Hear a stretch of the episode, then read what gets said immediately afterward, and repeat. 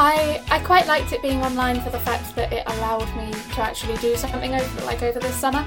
Um, but in general, I would have preferred it to be in person, obviously, Yeah. and go to Fiji in the sun. but I think working virtually over the summer also maybe helped us to kind of settle down and get into a routine with working from home before the semester started. Hello, and welcome to another episode of the Study Abroad and Exchange podcast. As always, I'm your host, Abby, and I'm here with Megan and Isobel, and we're going to talk about their time working virtually with Think Pacific over the summer.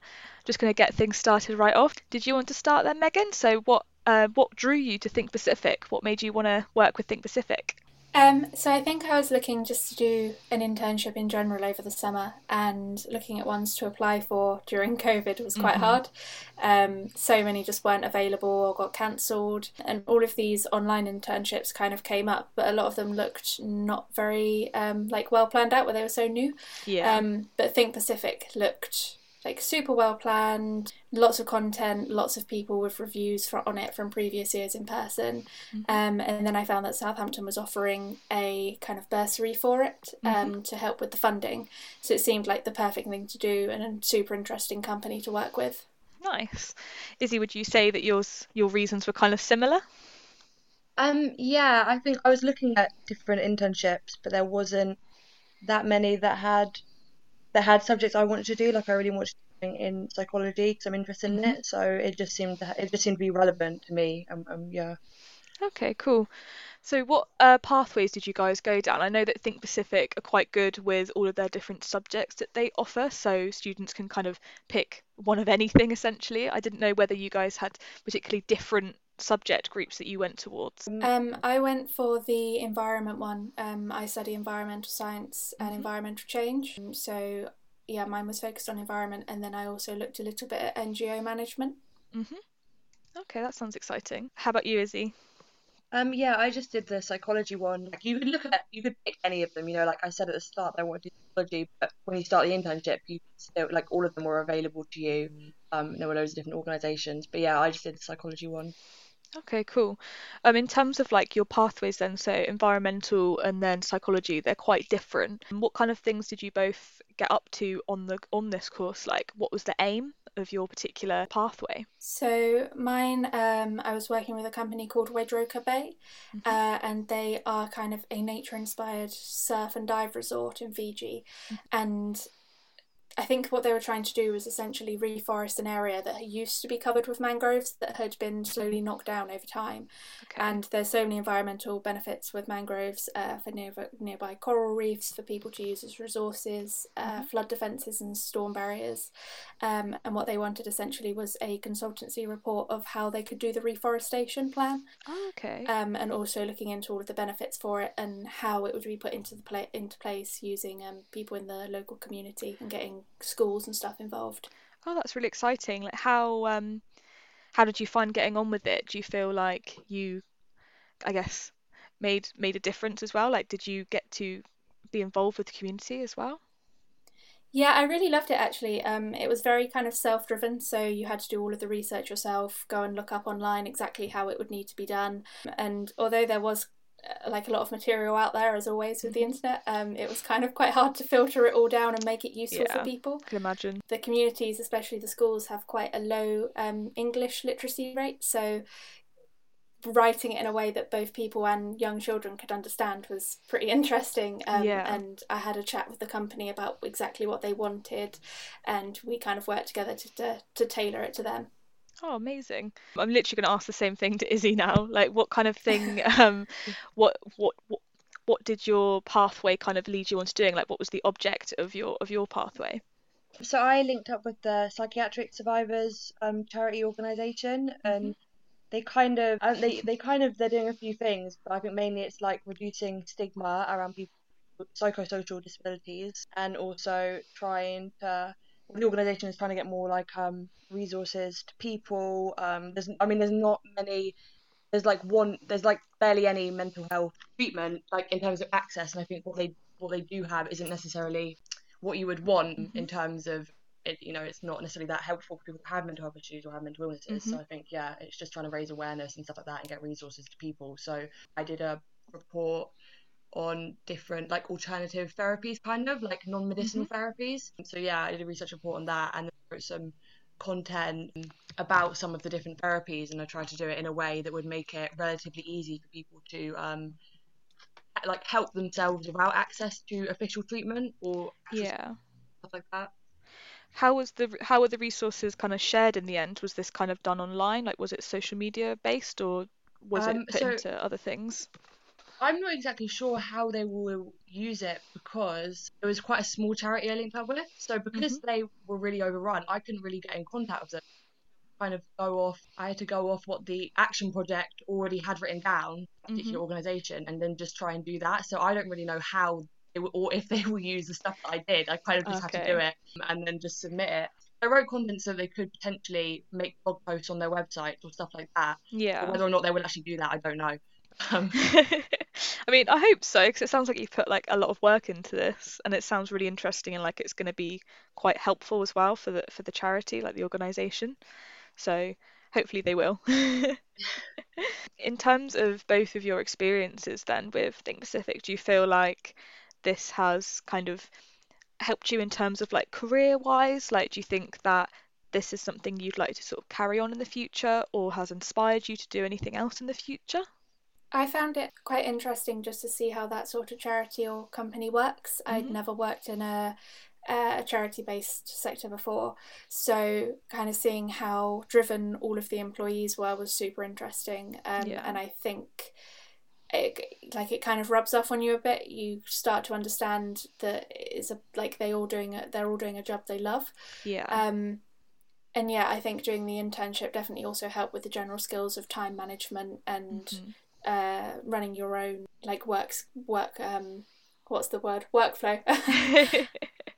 No, definitely. And I mean the same thing for just having to work virtually anyway. You're going to be having to work on your time management and kind of motivation just on your by yourself because you're having to motivate yourself to get up every day and do all this work and without people kind of group work wise with you kind of um, spurring you on. How did you both find that in general, the actual virtual side of things? I like the virtual side of things because I'm I'm quite I'm all right doing stuff on, on my own. hmm I actually I probably wouldn't have done an internship if it weren't for the fact it was virtual. Oh, really? So, yeah, that's yeah, I wouldn't have done it if I had to actually go somewhere or be with people. So I liked it. Good. Mhm. But it was also you know it's helpful yeah, and learning to motivate myself and stuff like that. Yeah. Okay. How did you feel about it, Megan? I I quite liked it being online for the fact that it allowed me to actually do something over like over this summer. Mhm. Um, but in general, I would have preferred it to be in person, obviously, and Yeah. go to Fiji in the sun. um, but I think working virtually over the summer also maybe helped us to kind of settle down uh, and get into a routine with working from home before the semester started. Yeah, yeah, definitely. So do you both think that you would potentially want to look into going to Fiji in the future, maybe doing a little bit more with Think Pacific, or do you think you want to go into doing more independent projects after this? I'd definitely have a look at doing something with them again. And I think going out there would be an absolutely amazing experience. They mm-hmm. run so many cool projects out there that you can't do virtually, you can only do in person. Yeah. Um, but also, obviously, there's thousands of other companies as well that would be awesome to work for. So we'll see. It's exciting though. yeah, definitely. Lots of opportunities. Yeah. How about you, Izzy? Do you think that you will work again with Think Pacific in the future, potentially like when kind of in the post-COVID world, or however that's going to look? Um, would you go out to Fiji potentially, or would you rather kind of look into different charities or alternative opportunities for yourself? I really don't know, just because I know it's a bad answer, but I just No, like that's fine. I have no idea what I want to do with my life. Yeah, I Yeah, feel like I I- feel I like most enjoyed it. students are in that boat. Yeah, yeah. I think if I didn't, yeah, if I wasn't sure what I wanted to do and that was an opportunity that was still about, um, hmm it, yeah, it would be something that I would think about. I think, yeah, I don't know. I don't know what I want to do yet. So No, That's completely fine. I mean, if anything, it's probably been a good experience for you guys in the sense of giving you those new skills for the future. It doesn't matter really if it's not completely something that you're set on using for the future it's still going to be great for your CVs Yeah. and things that employers are gonna are gonna love anyway. Was there anything that you found that either of you found particularly difficult about the experience? I don't know if there were any difficulties with things being virtual or anything specifically within your pathway or people you were interacting with. Was there anything that you found pat- particularly difficult? Not particularly, no, actually. I think they'd organised it surprisingly well. Um, The content that they'd put together on their, um, uh, I can't remember what they called it, it was like a workspace kind of uh, discovery page, I think they called it, was immense. They'd put together so much pre planning for us, um, and I think overall it was planned out quite well. Mm. Nice. Did you feel the same way, Izzy? Yeah, um, obviously I had some difficulties with just because I wasn't that much in contact with the organisation I was working. Yeah. Um, but obviously, you know, you had um like a mentor stuff like that, and then there Mhm. was you know information that I could find myself, and obviously they you know they made that actual project project in the first place, so I could read what they wanted from there. So hmm yeah, Nice. Did you both have mentor meetings then? Like how often would you meet with your mentor? I think throughout the whole, I did an eight week program. You could either do a four or an eight week program. Mhm. Um, so if you did four, it was condensed. Mhm. But I did eight weeks, and I think over the whole time I met with my mentor three times. But if you Mhm. needed to get in contact with them, like I had to send mine a few emails, um, they got back super quick, so you could be in contact with them more if you needed it. Oh, fantastic. How often did you meet with your mentor, Izzy? Was it was it more often because you didn't have as much contact with your particular organisation, or did you find that uh, contact was kind of similar to Megan's experience? yeah, it was similar. I think it was um yeah, it was like every few every few weeks, something like that. I don't remember exactly, but yeah, it was like and yeah, if you needed more, um, a Mhm. couple of occasions I did, I needed um a mentor meeting when it wasn't emailed her. Um, and- Nice. yeah. So you definitely still had that support there, even if you feel like you were getting on okay independently. Yeah. Fab. Were there any things that you that you look back on particularly fondly over the summer that you enjoyed particularly about taking part in this particular opportunity? I really kind of like doing the um, the final output recording. So you had to do a, I think it was a five to ten minute video that spoke through all of your work, um, why it was important, why they could use it for the company and whatnot. Um, and actually doing that and looking back through all the effort that you'd put in was really quite nice to review it. Um, And then obviously your mentor got back to you, gave you feedback, said what you'd done well, said uh, how it would be taken forward. So that was really good to see it kind of summed up. Yeah, no, definitely. H- how about you, Izzy? Was there anything that you particularly enjoyed about your experience or look back on positively? Yeah, it was nice to write content and stuff like that because I like writing, but I never written in that way. So it was quite in like it was yeah like challenging, trying to figure out who my audience is, stuff like Mhm. that. Um, trying to write in a way that's not I don't know, not naturally how I would write. You know what I mean? It was just yeah, I Mhm. enjoyed. No, completely. Did you guys kind of feel like the sessions took up a lot of your time during lockdown, or did you kind of get up to other bits during your time over the summer? It was definitely a case of you could put in as much or as little, well, maybe not as little work as you wanted to, but um, you could kind of put in a lot more effort if you uh, like were really interested in it. Yeah. So I think again, it was you were meant to do hundred hours for your uh, internship, and again, that was whether it was over the four or eight weeks spread out. I Mhm. think I ended up probably doing around that, maybe a little bit more, just because I was quite interested in it Yeah. but over eight weeks there's still absolutely plenty of time to then be getting out in the week and potentially doing something else part-time over the summer as well Oh, nice. So it's a great way to kind of slot slot in between whether, well, I guess maybe not so much during a lockdown, but if things um, became a little bit easier in terms of like working, or if travel does become a little bit easier, I guess a virtual course like this is great to kind of slot in between all the other other responsibilities that you might have. yeah definitely Nice. I, I saw quite a lot from students who took part in Think Pacific that there were like a few kind of Fiji culture lessons as well, and I'm genuinely quite interested in those. Uh, I obviously didn't take part in the course, so I just wondered if you guys could talk potentially about any of those things. I think there was stuff about like Fijian dance, maybe cooking, like all sorts of different things like that. Just wondered if you'd wanted to talk maybe a little bit about those experiences.